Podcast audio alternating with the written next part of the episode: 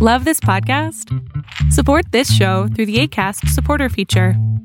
It's up to you how much you give, and there's no regular commitment. Just click the link in the show description to support now.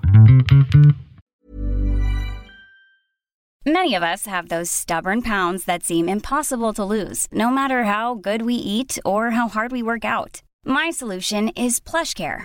PlushCare is a leading telehealth provider with doctors who are there for you day and night to partner with you in your weight loss journey. They can prescribe FDA-approved weight loss medications like Wegovy and Zepbound for those who qualify. Plus, they accept most insurance plans. To get started, visit plushcare.com slash weight loss. That's plushcare.com slash weight loss.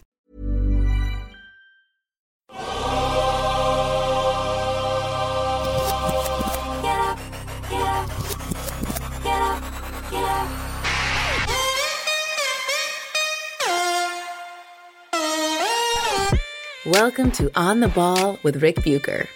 Here's your host, Let's send it over to Ric Bucher. Ric Bucher. This is On the Ball on the United WeCast Network, and I am Ric Bucher. You can see me on FS1, hear me on Fox Sports Radio, and you can read me by ordering the memoir of Brian Grant and his battle with young onset Parkinson's called Rebound. If you know someone with Parkinson's, or you know nothing about Parkinson's, you will want to read Brian's story. Order your copy on Amazon or visit your favorite brick and mortar bookstore to grab one. Are you a Kindle reader, audiobook listener? We've got those versions as well. Support Brian's Foundation, which supports those afflicted with Parkinson's, and pick up your copy today. You can also follow me on both Twitter and Instagram at Ric Bucher. I'm a lot of places. But there's only one place you can hear me talking about story angles and perspectives that you are not likely to find anywhere else primarily but not exclusively involving the NBA, and that is here. Had a serious debate with myself about what this final episode of the week should be about between what better prepares a high school player for the NBA, college, or the G League, and the recently released odds on who will win MVP next season. The results of a poll of 10 executives and or scouts came out where they were asked who the best player of the league is and 5 voted for Giannis Antetokounmpo and 5 for Kevin Durant, prompting the bronze sexuals out there to erupt with accusations of LeBron being grossly disrespected for not getting a single vote. Let me dispatch that rather quickly. There's no metric by which anyone would say, based on last season, that LeBron James is the best player in the league. No metric, no accomplishment, no anecdotal evidence. None. There is far more evidence that Steph Curry, as the league's leading scorer, should have been in the conversation, or maybe reigning MVP Nikola Jokic, who led in a number of categories. Yet they weren't either. And no one was complaining. It also is not a sign of disrespect or an indication that LeBron, Steph, or Jokic are not in the conversation. It's not as if the 10 execs and scouts got together and decided who they'd vote for, or had multiple choices and left LeBron completely off their list. There were 10 people. They each had one choice. This wasn't like voting for MVP, where there are five slots on the ballot. Honestly, it would have been crazier if any of them had named LeBron, because he wasn't the best player in the league this past season. It would have suggested they were either voting based on what he's been in the past or what they believe he still might do in the future, which wasn't the question. Enough on that. Let's turn our attention to the subject of what best prepares players for a career in the NBA. And one of the reasons why I felt the need to do this now is because LaMelo Ball from the Charlotte Hornets doubled down and said the players don't need college. LaMelo obviously didn't go to college, didn't finish high school, went over and played briefly in Lithuania and then over in Australia. LaMelo is a very unusual case, I would say. LaMelo is speaking from his experience, not collective. More years ago than I care to admit, I asked Mike Dunleavy Jr. and a few others what would have helped them more as players staying another year in college or going to the NBA a year sooner. All of them said going pro. Though Dunleavy had the proviso of if I'm getting at least 15 to 20 minutes of playing time, going pro for sure. Now, Dunleavy went to Duke, played three years there. Mike Dunleavy was the third overall pick in the 2002 draft. Mike Dunleavy played 15 years in the NBA. And Mike Dun- Dunleavy is saying he would have been better served if he had gone pro or gone to the NBA sooner rather than later. So I really didn't need to hear any more. At that point, I agreed with Melo. Guys didn't need college. Dunleavy went to an NBA factory, played for a coach in Mike Krzyzewski who drew interest from the NBA more than once, and coached LeBron, Kobe, and a host of other NBA greats on Team USA. If he was going to, Mike, that is, was going to be tutored, mentored, by a coach who could get him ready for the NBA, he could not have gone to a better place. And obviously, had to deal with all the attention that comes with playing in a big program like Duke. But Dunleavy's reason for saying it would have been he would have been better served if he had turned pro was simple. Even at a great program, he might be matched up against another NBA caliber talent 3 or 4 times in a season. The NCAA also has all sorts of rules on how much you can train or be coached or play in organized games. The NBA has none of that. Guys can and do often live in the gym, and now NBA teams have created their their their arena, well, their facilities, their practice facilities, so that guys can they can. There's a chef on hand. Uh, they can get treatment. They can they can get everything they need. It's probably a place that they can sleep if they want. That doesn't exist in the NCAA or in college. So, but when I asked Dunleavy that question, and I'll go ahead and cop to it, it was at least 18 years ago. And a lot has changed. Not so much with the game, but with everything else. The reason I asked the question in the first place is because at that time, players could come directly to the NBA from high school. Some that did struggled early on, and there were those at the time who promoted the idea that that they'd be more fundamentally sound if they went to college or stayed longer. That's why I only asked players who actually went to college for at least a year. Cuz the high school players if I'm asking, well, do you think you would have been better served if you went to college than pro? they didn't have anything to compare. But a guy who went to college and then was in the NBA could tell me the comparison. Anyway, those players who went straight from high school to the NBA, some that did struggled early on. And there were those who, at the time, promoted the idea that they'd be more fundamentally sound if they went to college or stayed longer. It was an argument usually made by college media, basketball media, or former college coaches working in the media. I always thought it was not only self serving, but wrong. We were past the days of Dean Smith and Bobby Knight, where high school basketball still ruled over AAU, demanding the same pecking order as in college. Incoming freshmen were drilled on basics, and they had to wait their turn to succeed the upperclassmen. Now, AAU was sweet talking players who showed the skills or size or athleticism to play at the next level, and they were being treated to gear and traveling around the country to tournaments and exposure to the biggest and best college basketball programs in the country. That was the carrot from AAU teams. Come play for us, and this is what we will do for you. The hierarchy and discipline previously demanded disappeared.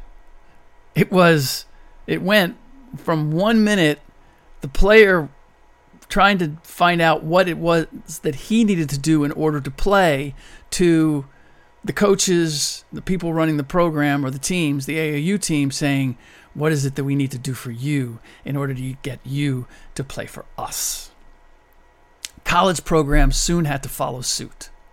Promises of immediate playing time or being featured in the offense with hints of having NBA connections were used to attract talent, along with, no doubt, money in a paper bag.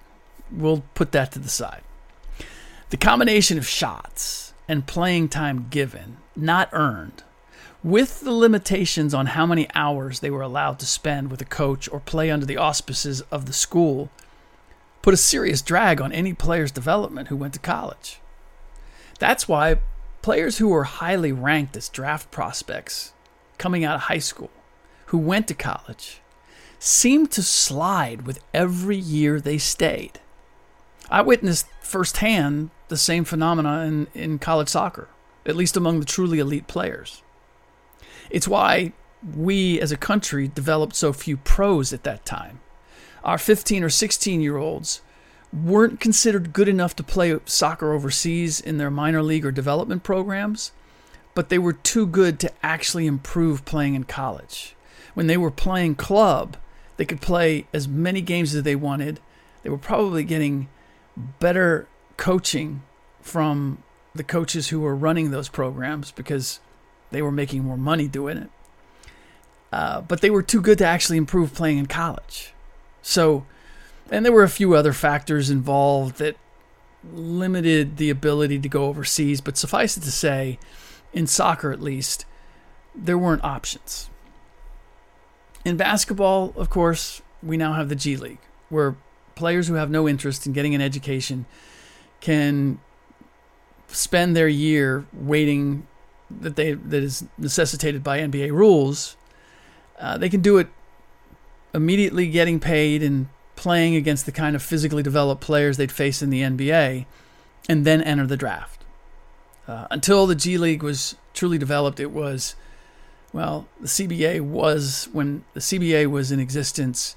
It was still you could go straight from high school to the pros. I can't think of any players that went to the CBA, Continental Basketball Association, which the G League succeeded. It was you were either going overseas, which Brandon Jennings did, uh, Emmanuel Mudiay. That was a very limited thing too. Players coming out of high school, many of them weren't prepared to go overseas and live in a different culture. It took a very unique uh, individual to to be able to handle that, willing even willing to do it. The G League opens up a whole other other other option because not having to leave the United States is a big deal.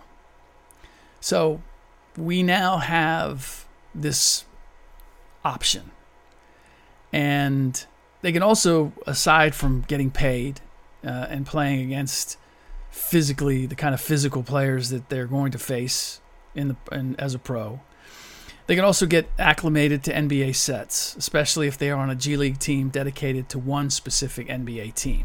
Currently, 26 NBA teams have their own G League affiliate.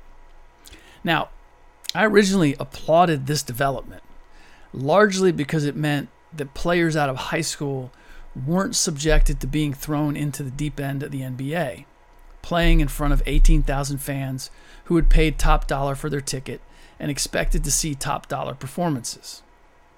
That was one of the big issues with allowing players to come directly from high school. It was sink or swim. And once the age limit is done away with in the next collective bargaining agreement, which is anticipated, then I believe you're going to see high school players still going to the G League, maybe getting drafted, but spending a decent amount of time in the G League if they're not ready to go, or bouncing back and forth between the two. We've already seen that with players who went to college for a year or two, but weren't quite ready to play in the NBA. But when it was when there was no G League option, it was drafting a high school player and then it was sink or swim. They were being asked to do too much too soon in many cases. They never recovered from that initial battering of their confidence. It was also bad business. The silver lining of paying to watch a lottery team was knowing you'd see a lottery level talent join the team the following season.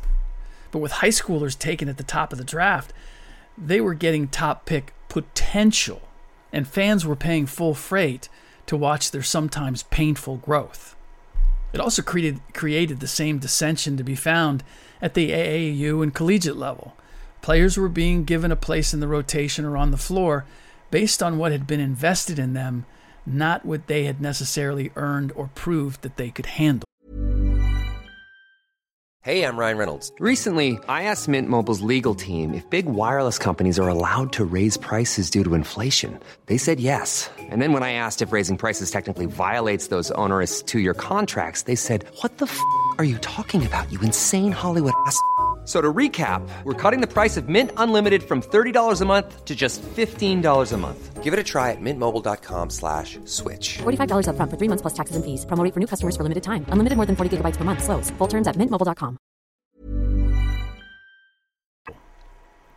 The G League, for reasons I suspect I know, but need to check out before I air, out of respect for a couple of former players I know and respect who are in charge of the G League, Shareef Abdur Rahim and Rod Strickland, created a team this past season strictly for the top high school players not interested in going to college. It was called the Ignite, based in Walnut Creek, California, here in the Bay Area. And I will tell you, did not hear a peep about them for the better part, uh, well, pretty much for their existence here. Was not heavily covered by any means. Not covered, not even heavily covered, not covered. Now, part of it is because it last season was operated down in Florida in in the bubble. So we'll see if that changes moving forward. But had a host of straight out of high school players that played for the Ignite. Jalen Green, Jonathan Kuminga, Isaiah Todd, Daishen Nix, and Princepal Singh. The first three were all taken in this draft. Nix and Singh went undrafted, but played for the Sixers and Kings Summer League teams respectively. We'll see if they end up on a roster this season. The problem with the Ignite, it wasn't a true pro setting.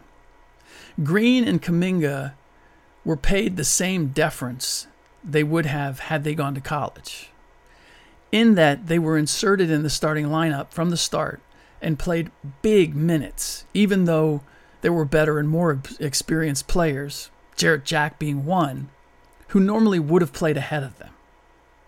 The green you saw in the first game against Cade Cunningham in their first Summer League matchup, forcing the issue, trying to do too much, a little too focused on proving he was better than Cade and not succeeding, instead of just trying to play and win the game was the exact same Green who played against the Santa Cruz Warriors in their G League season opener. That last G League season, as I mentioned, was played in a bubble down in Florida, which obviously created a naturally unnatural, artificial experience. But that's not the reason I've switched my view about turning pro being a better means of development than going to college. I now believe it's the other way around. Going to college for most players would benefit them more than going to the G League. And the reason is the media in general and social media in particular. Green and the rest of the players had relatively no exposure playing in the G League, and that wasn't just because they were in the bubble. G League teams are located in relatively small towns that are lucky to have one local newspaper and one local TV outlet. They also generally don't have a fan base that is flooding social media platforms with commentary. Even those devout fans from the NBA team that's affiliated with the G League team are not spending a whole lot of time scrutinizing play and players with the G League team. I would bet Cade's experience at Oklahoma State or Evan Mobley's at USC involved far more interviews with media and far more scrutiny on social media, whether it was on campus or on the court. They had to conduct themselves in a way subject to scrutiny inside and outside the locker room that I assure you Green and Kuminga did not. They were largely sheltered from all of that. Yeah, it's not as if they hadn't experienced some of that on the AAU circuit, but it's not the same roaming around the country, dropping into a city to play a tournament, and rolling back out again. It hits a little different when it's people who see you on a daily basis walking across the quad or playing in front of them that and as they're part of a 10,000 screaming faces arena, which are not the kind of crowds D League or AAU teams draw.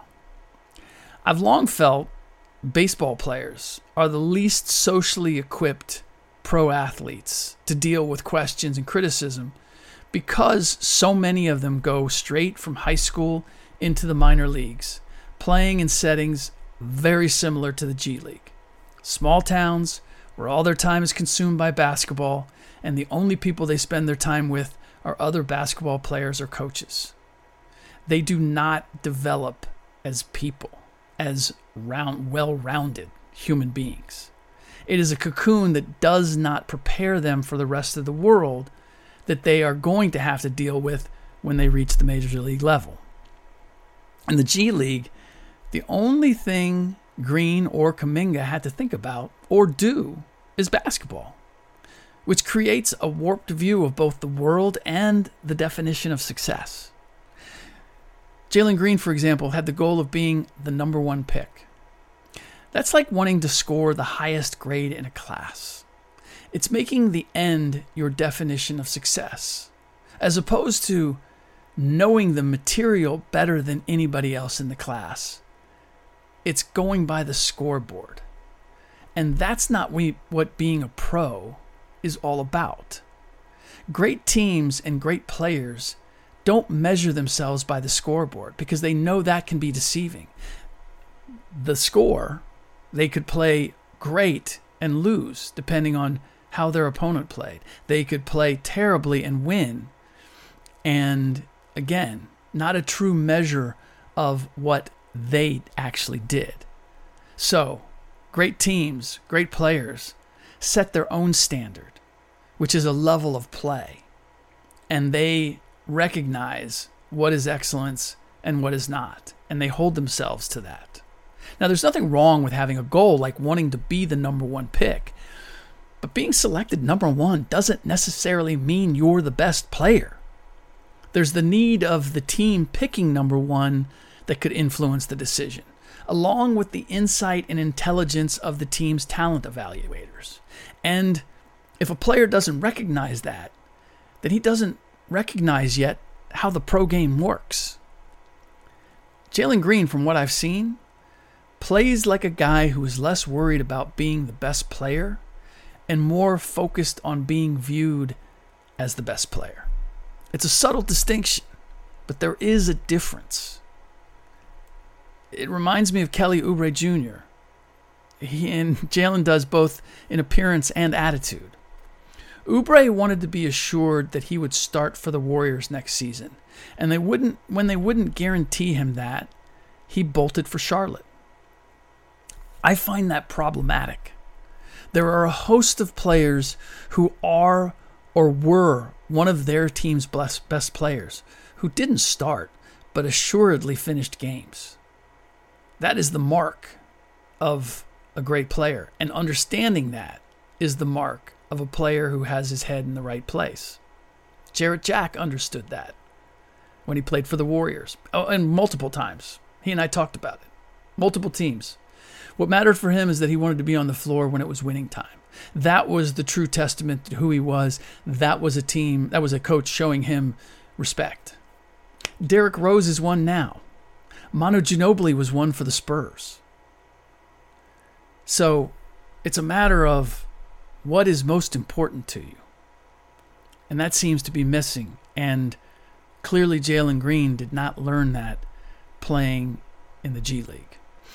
It will be interesting to watch the comparative development of Josh Giddey, the Australian who also bypassed a year in college, playing pro in Australia's NBL before declaring for the draft and being taken sixth by the Oklahoma City Thunder, just ahead of Kuminga, who was selected by the Warriors. Giddey, by all appearances, played in a true pro setting, having to earn his minutes and his role. And the NBA NBL is big enough in Australia that I'm sure he was exposed to a lot of the other elements I mentioned will be waiting for him in the NBA. Yes, even in Oklahoma City. All right, that does it for this episode of On the Ball on the United WeCast Network. Please rate and review the show on iTunes or wherever you get your podcasts. As I mentioned at the top, the subject for the next episode, which will be the first next week, will be the odds on who is going to win MVP next season. And I am, well, I'd like to say I'm stunned, but I'm not. That Luka Doncic is once more the favorite or being given the best odds of winning it. I do not expect that he will once again. And I'll give you some names of guys that I believe are better options and have a better chance. We'll get into all of that in the next podcast. In the meantime, as always, have a great weekend and thanks for listening.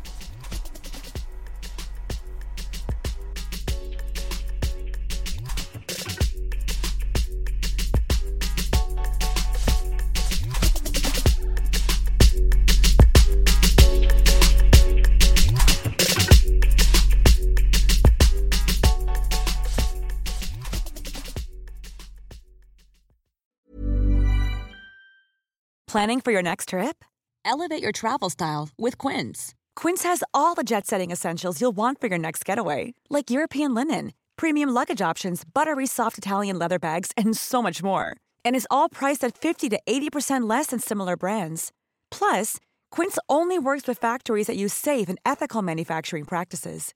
Pack your bags with high-quality essentials you'll be wearing for vacations to come with Quince. Go to quince.com/pack for free shipping and 365-day returns.